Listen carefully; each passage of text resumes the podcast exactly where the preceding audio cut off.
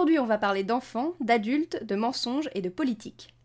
Tout est parti de l'interview d'un historien spécialiste du nazisme, Johann Chapoutot, paru dans Mediapart et assez largement partagé sur les réseaux sociaux.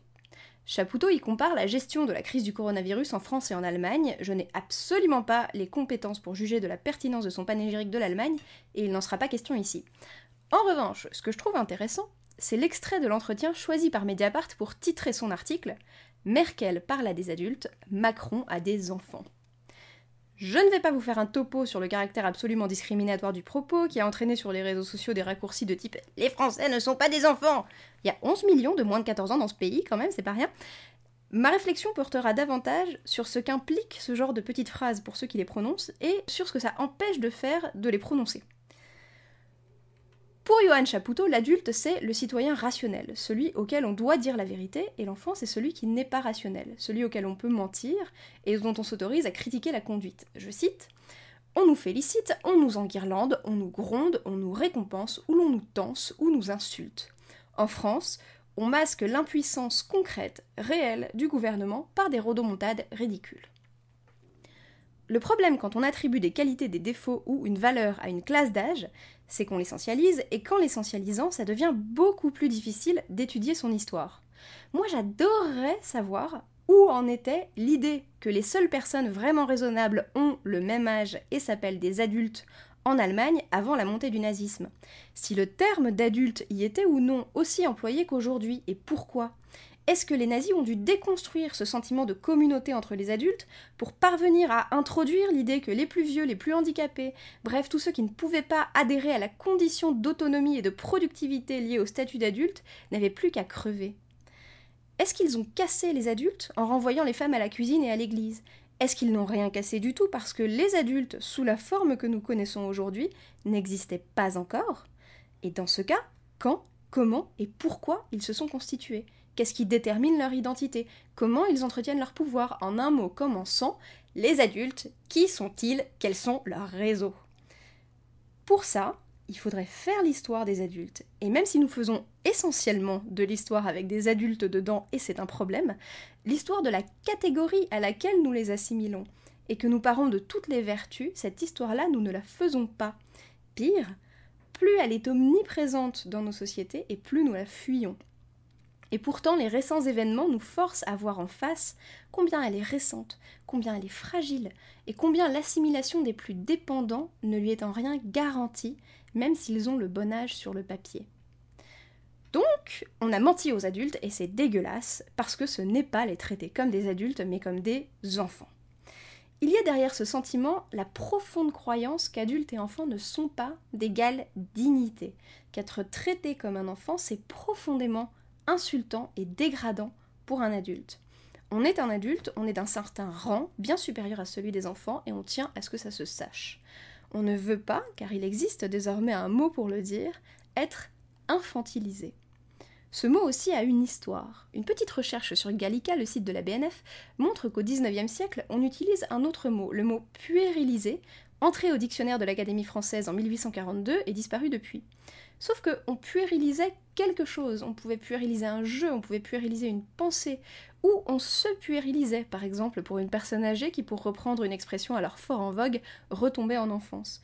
Mais on ne pouvait apparemment pas puériliser quelqu'un et encore moins être puérilisé par quelqu'un. Le mot infantilisé, lui, apparaît sporadiquement au début du XXe siècle parce qu'il est dérivé du mot infantilisme, qui est un terme de théorie médicale pour désigner des maladies physiques puis psychique, notamment avec la psychanalyse, au XIXe siècle. À cette époque, il existait aussi, dans un sens comparable, deux autres mots. Féminisme, qui n'avait donc pas le même sens qu'aujourd'hui, et féminisé. Féminisme et infantilisme marchent souvent de pair, par exemple dans un titre d'ouvrage de 1871 que je ne peux pas ne pas vous citer, du féminisme et de l'infantilisme chez les tuberculeux. Tout un programme. Féminisé et infantilisé sont également utilisés côte à côte dans une traduction de Nietzsche au début du XXe siècle. Mais la quasi-totalité des ouvrages qui contiennent le mot infantilisé date de l'après-Seconde Guerre mondiale, en particulier dans le contexte de la psychanalyse.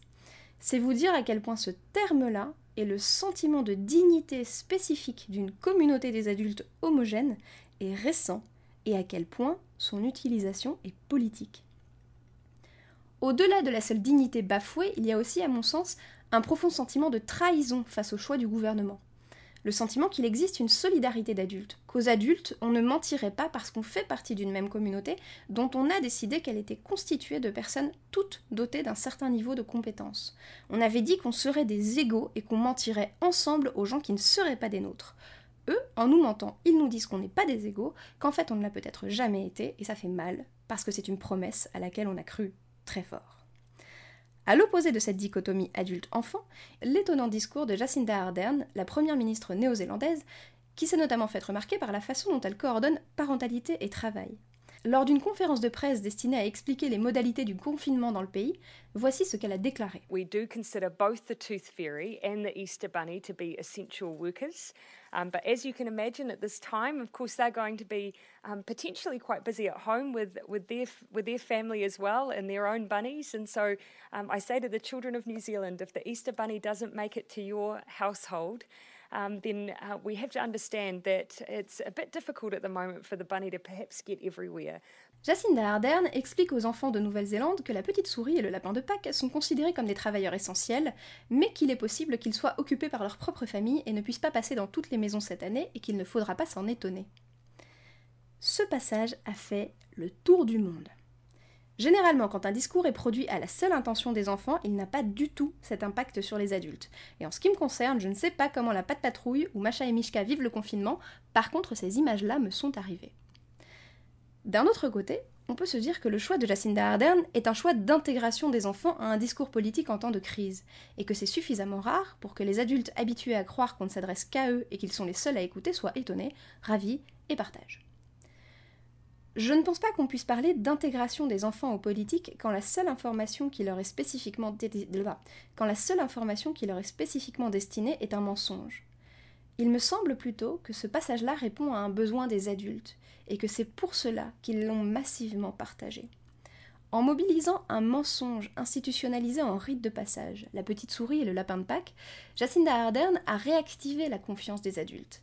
Un mensonge, avec un gros clin d'œil, un mensonge qui permet de leur dire qu'ils sont du côté des sachants, des protecteurs, des menteurs pour la bonne cause.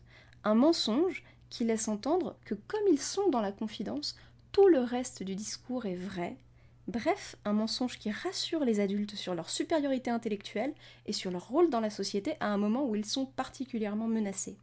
Un mensonge qui réaffirme qu'il y a une communauté d'adultes et que cette communauté ment, mais ne se ment pas. Seulement voilà, ce sentiment d'appartenance au Happy Few fonctionne aussi très bien pour faire mentir des adultes à d'autres adultes. Voici par exemple comment Marina Carrère d'Ancos expliquait à Philippe Vandel le choix d'affirmer que les masques n'étaient d'aucune efficacité contre le coronavirus tant qu'on n'en avait pas. On commande pas un milliard d'un objet qui ne sert à rien. Bien sûr, ce que je veux dire, c'est qu'on a, à l'époque, on a priorisé. C'est-à-dire que comme effectivement, on n'avait pas assez de masques, là-dessus, on ne peut pas dire le contraire, on a tout fait pour les réserver à ceux qui en avaient le plus besoin, c'est-à-dire le personnel soignant.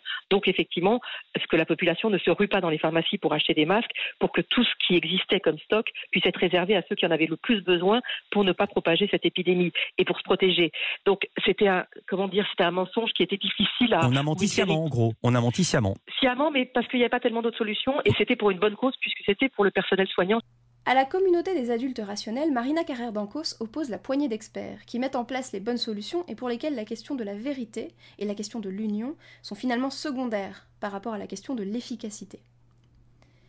Cette absence de solidarité entre adultes provoque l'indignation dans un pays dont le régime politique est fondé sur cette solidarité, et au-delà, sur la croyance que les adultes sont tous des êtres rationnels et les seuls êtres rationnels. Je pense sincèrement que le travail des historiens, c'est de faire l'histoire de ces croyances, de comprendre comment on les diffuse, comment on les renforce, et quels impacts elles ont sur ceux qui les vivent. Peut-être alors comprendra-t-on à quel point les adultes ont été la catégorie sociale émergente et fondamentale du XXe siècle, à quel point cette identité a été et est encore profondément normative et pourquoi elle est en crise aujourd'hui. C'est la condition sine qua non pour construire un monde où la dignité des adultes repose sur quelque chose d'un peu plus solide et d'un peu plus beau que le seul mépris des enfants.